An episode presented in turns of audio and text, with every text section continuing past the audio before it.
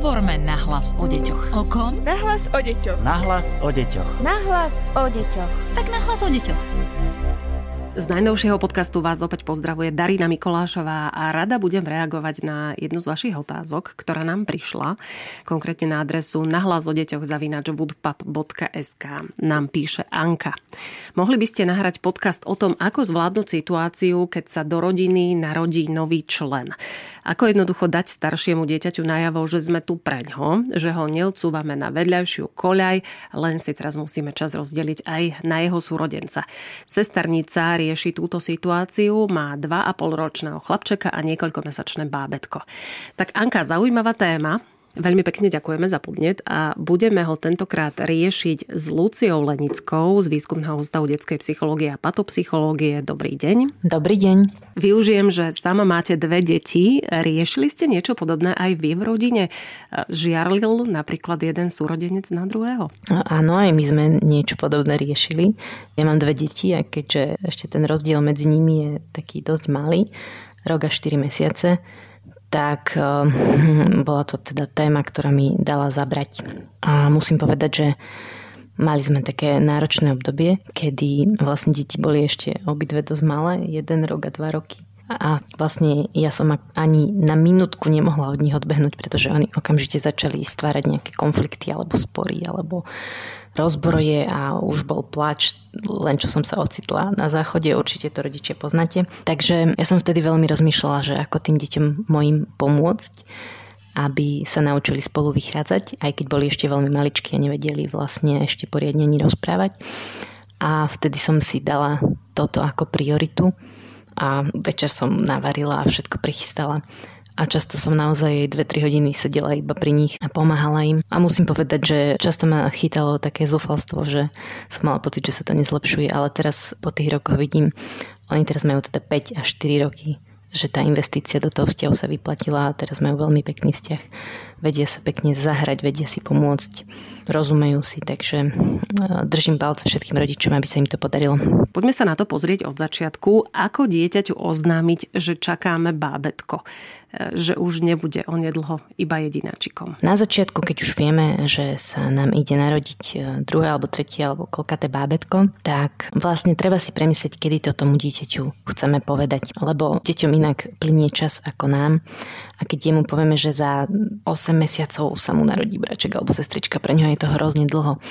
Takže treba to načasovať tak, aby to čakanie nebolo príliš dlhé. Ono sa to úplne nedá pretože už vám rastie brúško a chcete nakúpiť, alebo už to vie celá rodina, tak to zase nie je dobre toto pred tým dieťaťom tajiť. Ale je dobre si to premyslieť, aby to nebolo naozaj príliš dlho.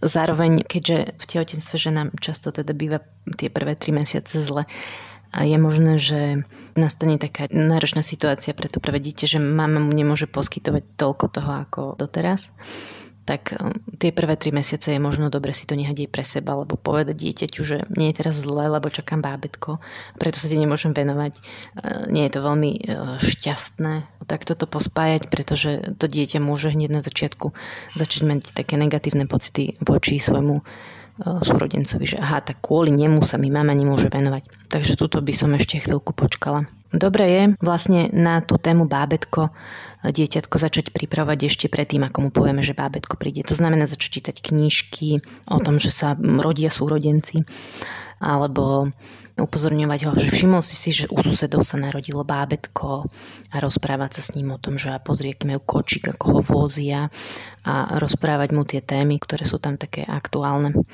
vlastne, ktoré prídu s tým narodením bábetka. No a keď už sa teda rozhodneme, že prvému dieťaťu chceme povedať, že sa nám narodí bábetko, tak e, dôležité je hovoriť vlastne o bábetku vo vzťahu so starším súrodencom. Čiže nepovedať, že mne sa narodí bábetko, hoci ja ako mama to samozrejme tak prežívam, ale povedať, že tebe sa narodí braček, alebo tebe sa narodí sestrička a ešte lepšie teda ty budeš veľký braček. Čiže cez tú rolu toho súrodenca mu to nejak zdôrazniť a popisovať, ako to bude vyzerať. Aj to, ako to bude vyzerať, vlastne by malo splňať dve také veci a to jednak tá úloha toho nášho dieťaťa v tom celom, že ty budeš braček a ty ho môžeš naučiť a ty sa s ním môžeš pohrať, porozprávať mu všetky tie benefity, ktoré to prináša so sebou a zároveň nezabúdať na to my, akoby ja mama a to staršie dieťa. Toto my, že my budeme mať bábetko a my spolu s ním budeme robiť toto, aby naozaj ten vzťah, ktorý tam je, bol zachovaný. Čiže to nemá byť rozhovor, kde ústrednou postavou má byť to bábetko, ktoré sa narodí ústrednou postavou. Má byť stále to dieťa, s ktorým rozprávame. Už vlastne predtým, ako sa bábetko narodí, môžeme pomáhať staršiemu súrodencovi, aby si budovalo s ním nejaký vzťah to znamená, keď už v brúšku kope, tak ako si budujeme my ten vzťah s ešte nenarodeným bábetkom, že hladkáme brúško, pozeráme ako kope, premýšľame nad tým, čo asi tam v tom bruchu sa deje. Tak to isté môžeme robiť vlastne so starším dieťaťom. Zobrať ho na ultrazvuk, dovoliť mu zažiť, aby videl ten obraz, aby doktor mohol povedať aj pred starším súrodencom, či to bude chlapček alebo dievčatko. Spoločne vyberať mená, spoločne robiť nákup, Čiže do tohto všetkého ho zapojiť. Zároveň ale treba si uvedomiť, že to bábetko sa nemá stať úplne stredobodom nášho života, i keď niekedy to tak samozrejme prežívame, ale že respektíve to dieťa to tak nemá cítiť, že to druhé dieťa je stredobodom. Stredobodom stále má byť to prvé dieťa. Čiže niekedy tú tému bábetko treba úplne odložiť na bok a proste sa venovať tomu nášmu vzťahu, spolu sa hrať, spolu ísť von, robiť všetko spolu, tak ako sme to robili doteraz. Čo vtedy dieťa prežíva? A takisto nám povedzte aj, ako to môže prejavovať. Deti môžu rôzne na to reagovať, keď vlastne zistia, že do rodiny sa narodí bábetko. Samozrejme, mnohé deti sa tešia a naozaj rozprávajú o tom, čo budú spolu robiť podľa toho, ako to vidia aj v iných rodinách. A zároveň s tým, ako s každou zmenou môže prísť veľa obáv. Dokonca dieťa môže povedať, že nechce mať súrodenca. Alebo môže mať nereálne predstavy, ktoré s tým mu prichádzajú. Teda, že chce mať napríklad súrodenca, ktorý bude mať 10 rokov tak dobre je sa toho nezlaknúť, ak dieťa napríklad povie, že nechce mať súrodenca a skúšať reagovať na to, že čo za tým je, že aká je za tým emocia. Môžeme povedať, že mm, vyzerá to, že sa tak trochu toho aj obávaš, aké to bude, keď to naše bábetko príde. A deti väčšinou začnú o tom rozprávať, už tie väčšie teda že áno, bojím sa toho, že bude veľa plakať, lebo aj u tých susedov veľa plače. A potom je už na nás, na rodičoch, aby vlastne sme tie obavy s dieťaťom nejak spracovali. Ale cesta nie je úplne, aby sme mu všetko vykreslovali príliš pozitívne alebo ho presvedčali, že také zle to nebude. To nie. Tie obavy treba brať vážne, veď aj my máme konec koncov obavy a potrebujeme o nich aj hovoriť. Aj naše deti potrebujú o svojich obavách hovoriť, potrebujú byť v tom vypočuté. Otázka, ktorá bude určite zaujímať rodičov, čo dieťaťu v tomto prípade môže pomôcť? Ako mu to môžeme uľahčiť? Čo teda najviac deťom s obavami pomáha, je im urobiť nejakú predstavu, že asi ako to vyzerá a prípadne pomáhať im nad tým rozmýšľať. Napríklad, keď teda dieťa má obavy, že bábetko bude veľa plakať, tak môžeme sa začať s ním rozprávať o tom, že čo si myslíš, prečo také bábetka plačú. A už potom hovoríme s ním o tom, že bábetko nevie ešte rozprávať a to, ako hovorí, je vlastne plač. Že plač je jeho spôsob, ako nám chce povedať, čo potrebuje. A čo také bábetko tak môže potrebovať. A to pomáha deťom začať rozmýšľať a budovať si tú predstavu a to vlastne znižuje tie obavy, pretože obavy väčšinou vychádzajú z toho, že si niečo nevieme predstaviť, že nevieme, aké to bude. Takže dôležité, keď dieťa má nejaké emócie, je tie emócie najmä pomenovať. Vlastne výskumy mozgu potvrdzujú, že keď emócia je pomenovaná, tak prichádza upokojenie. My rodičia často chceme deti upokojovať, ale upokojovanie nefunguje tak, že mu poviem, že ale to nič nie je, alebo také zle to nie je. Nie, treba pomenovať tú emóciu. Ty sa asi bojíš, že bábetko bude príliš veľa plakať a že ten hluk by ti mohol vadiť. A keď už to je pomenované, tak potom môžeme začať k tomu rozprávať, že prečo to je, ako to je, s čím to súvisí a tak tomu pomôcť urobiť si tú predstavu. Teraz si predstavme konkrétnu situáciu. Mama odchádza do pôrodnice a istý čas dieťa možno nechá s partnerom, možno so starými rodičmi. Ako dieťa na to pripraviť? Keď uh, vieme, a už sa teda blíži tá doba, že pôjdeme do pôrodnice a že dieťa budeme potrebať s niekým nechať, treba si jednak premyslieť, s kým to bude. Potom vlastne na to začať nielen dieťa, ale skôr aj tú druhú osobu na to nejak pripraviť. To znamená, keď vieme, že zostane so starou mamou, tak dlhšie ešte pred odchodom do pôrodnice treba ten vzťah pripravať na to, že to oni ustoja. Čiže ak už máte staršie deti, ktoré už aj prespávajú starej mame, tak tam je to samozrejme v poriadku, ale ak napríklad je to ešte dvojročné dieťa, ktoré ešte napríklad ani u starej mamy nikdy same neprespalo, tak treba to začať robiť. Nie nejak príliš často, ale môžeme začať postupne. Čiže aby dieťa vedelo vydržať to starou mamou najprv jednu hodinu, jedno popoludnie, celý deň a prípadne potom tam zostať aj na noc. Dôležité je, aby tá osoba, s ktorou dieťa nechávame, ho vedela upokojiť. To znamená, treba si jednak takú osobu vybrať, ak takú máme. Ak vidíme, že jednoducho starý otec vždy vystresuje, keď naše dieťa sa rozplače, tak ho nebudeme nechávať so starým otcom. Nájdeme si skôr niekoho, kto vie zachovať pokoj a vie to dieťa nejako upokojiť. A zároveň ešte stále je čas, aby sme starú mamu alebo sestru alebo koho nejak inštruovali, že čo pomáha. To, čo robíme my, tak takisto môžeme poprosiť aj starú mamu alebo tú osobu, s ktorou vlastne mm, zostane, keď pôjdeme do pôrodnice, že čo má vlastne robiť.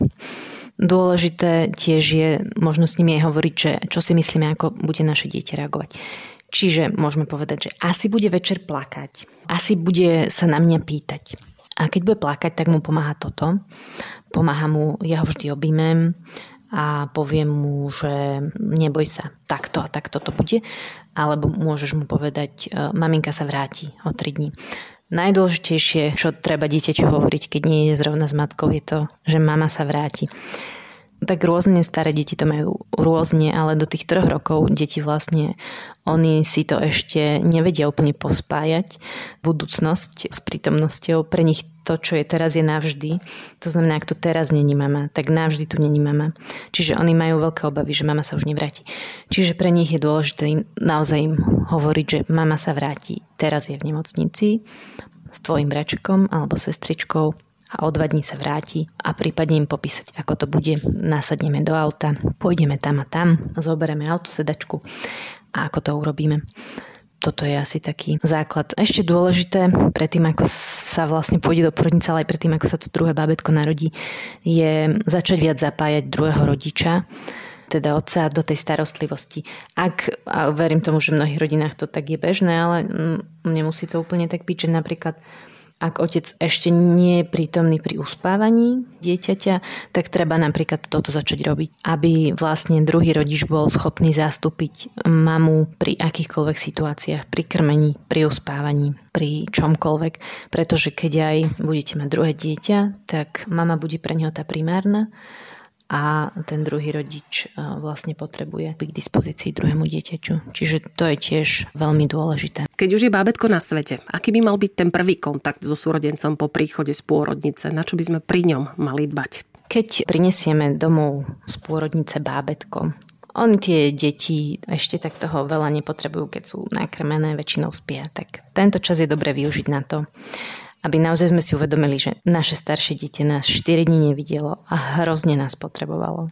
A teraz je ten čas, kedy čaká, že sa mu budeme venovať. To znamená, využíme tú chvíľu, keď bábetko spí a naozaj venujme plnou pozornosťou čas, ktoré to staršie dieťa teraz potrebuje prvom rade nie je podľa mňa dôležité teraz ho zoznamovať s bábetkom, i keď samozrejme, že tá chvíľka príde, ale v prvom rade je dôležité, aby my sme sa zvítali, aby sme si povedali, ako sme si chýbali, že sme radi, že sme zase spolu a pohrali sa alebo urobili niečo, čo proste robíme spolu radi. A zase preklenuli akoby to obdobie, kedy sme spolu neboli. To zoznamenie s bábetkom, no to už každý si myslím, že si nájde nejaký spôsob ako to urobiť? Ja si myslím, že to nemusí byť nič zložité. Dôležité je, že keď starší súrodenec prejaví záujem o bábetko, treba ho nechať. Čiže ak si ho chce popestovať, nechajme ho si ho popestovať ak chce mu ukázať svoju izbičku, nechajme ho, nech mu ukáže svoju izbičku. Už my teda pomáhame v tom, aby táto situácia bola bezpečná pre bábetko samozrejme, ale treba ho nechať. A zároveň, tak ako sa buduje vzťah medzi mámou a bábetkom cez vôňu a telesný kontakt, tak, tak funguje aj s ostatnými členmi rodiny. Čiže je dobré ich naozaj nehať, nech sú pri sebe blízko, nech sa ovoniavajú a oni vlastne takto sa na seba naviažu a budú aj na tej takej telesnej úrovni vedieť, že sú svoji. Potom niektoré rodiny robívajú ešte také, že vymenia si darčeky akoby deti. Že teda my rodičia zmanéžujeme to, že bábetko, ktoré prišlo z pôrodnice, prinieslo pre staršie dieťa darček a staršie dieťa má nachystaný darček pre mladšie dieťa, teda to treba zariadiť ešte predtým. Spolu kúpime, vyberieme a že si vymenie darčeky a akoby už ten vzťah môže sa začať nadvezovať takto. A teraz si predstavme, že sme už dvojnásobná mama, máme malé bábetko. Ako si čas rozdeliť tak, aby starší súrodenec nežiarlil? No v prvom rade netreba sa toho veľmi zlaknúť. Naozaj e, deti môžu mať veľmi silné vyjadrenia voči bábetkám. Nechcem ho tu, chcem, aby sme ho vrátili nenávidím ho, čokoľvek môže prísť. Viem, že to pre rodiča môže byť ťažké toto počuť, lebo všetci by sme chceli, aby naše deti mali pekné vzťahy. Ale zároveň, ak im pomôžeme tie emócie spracovať, tak oni môžu odísť. Ak my to nepočujeme, čo nám to dieťa hovorí, tak nám to dieťa bude opakovať. Takže skúsme si to naozaj vypočuť a to, čo rodič môže napríklad povedať, keď staršie dieťa povie, že ja už ho tu nechcem, odnes ho naspäť do pôrodnice, je, že uh-huh, zdá sa, že ti chýba tá doba, keď sme boli iba my dvaja spolu. Možno, že by si potreboval, aby som s tebou strávila viac času. Alebo možno, že boli aj situácie, kedy som ti nepomohla a ty si ma potreboval. Som rada, že mi to hovoríš a keď také niečo príde, prosím ťa, skús mi to zdôrazniť, že teraz ma potrebuješ. Alebo môžete navrhnúť, že pôjdete spolu na prechádzku iba vy dvaja. Je to dobré dať najavo dieťaťu, že tieto pocity sú OK, že je to ťažké sa dieliť o mamu, že je to ťažké tu mať zrazu bábetko, ktoré toho tak veľa potrebuje a že je to ťažké niekedy čakať na to, kedy si mama na nás nájde čas. Mm, že to je v poriadku a zároveň ukázať dieťaťu, že berieme vážne to, čo nám povedalo a že chceme s tým niečo robiť. Podľa mňa v prvom rade je dobré si uvedomiť, že starší súrodenec žiarliť bude. V každom prípade nech urobíme 100% toho, čo sme schopní a čo dokážeme. Starší súrodenec žiarliť bude. A dokonca počase bude žiarliť aj ten mladší súrodenec. Takže ja myslím, že netreba sa tej žiarlivosti nejak úplne báť je to úplne prirodzené. Je za tým vlastne taký boj o zdroje, keď si to tak zoberieme ešte v tých prehistorických dobách, keď išlo naozaj o prežitie o koho sa mama postarala, ten mal väčšiu šancu, že prežije. Takže z týchto zdrojov tie konflikty a súboje vlastne našich detí vychádzajú. Zároveň samozrejme, že my ako rodičia môžeme sa snažiť o to, aby sme poskytli starostlivosť obidom takú, akú potrebujú, i keď nevždy sme toho schopní. Ale ako si rozdeliť čas? No to je tá otázka, ktorá je náročná a Myslím si, že zo začiatku to vyzerá, že sa to nedá, ale postupne si tá mama nájde svoje spôsoby. Určite, že dobre je v prvom rade vedieť požiadať o pomoc. Naozaj e, zavolať si niekoho, kto nám postraží jedno dieťa, aby sme sa plne mohli venovať tomu druhému. Alebo kto nám postraží obidve deti, aby sme sa plne mohli venovať sami sebe. Lebo v prvom rade my potrebujeme byť fit a pokojné a musí byť o nás postarané, aby sme sa mohli ďalej starať o ostatných. Dôležitá je aj tá vec, že vedieť si vyčleniť samostatne strávený čas s dieťaťom starším, lebo väčšinou viac času teda zožerie to menšie dieťa, to bábetko. Takže ale keď venujeme staršiemu dieťaťu ráno a večer 15 minút nerušeného času a raz týždenne hodinku, pol hodinku, keď sme naozaj iba sami, tak to je taký veľmi dobrý základ na to, aby to dieťa to cítilo, že sme tu pre neho. A, a potom, keď príde stará mama a môžeme sa s ním celé dve hodiny pohrať nejaké popoludní, tak to je úplne super. Potom je dôležité akoby porozmýšľať nad tým časom, kedy sa potrebujeme naplno venovať bábetku a zároveň tam máme aj to druhé dieťa, že ako udržovať ten kontakt aj s ním. A myslím si, že na to existuje viac spôsobov, na ktoré tie maminky prídu. Napríklad, kým dieťa kojíme, vlastne to bábetko ešte nevyžaduje až tak, aby sme sa s ním rozprávali, takže Tie ústa naše môžu byť a oči plne e, sa venovať staršiemu dieťaťu. Čiže s tým starším dieťom sa môžeme rozprávať, môžeme si spolu spievať, môžeme mu čítať. Ak sa hrá aj samé, že nevyžaduje nejakú našu pomoc, môžeme mu byť prítomný v tej hre, že teda sa s ním o tej hre rozprávame, aby to dieťa teda cítilo tú pozornosť. Zároveň aj babetko sa dá učiť tomu, keď je už v tele a už vníma svet, že teda chvíľku môže byť aj samé. Že teda začína sa naozaj krátkými 10 minútovkami, že mu zavesíme niečo nad postielku a si tam žvatle a chytá si to, takže vtedy sa môžeme venovať staršiemu súrodencovi. Takže myslím si, že tie spôsoby sú, ale zároveň teda ten nerušený čas iba s jedným súrodencom je dôležitý. A dôležité je nájsť si spôsob, ako s tým starším dieťaťom zažijeme naozaj že veľkú srandu. Napríklad, že sa naháňame, hráme vankušové bitky, vyzliekame si ponožky, bojujeme spolu, tancujeme, čokoľvek, kedy naozaj sa spolu veľa smejeme.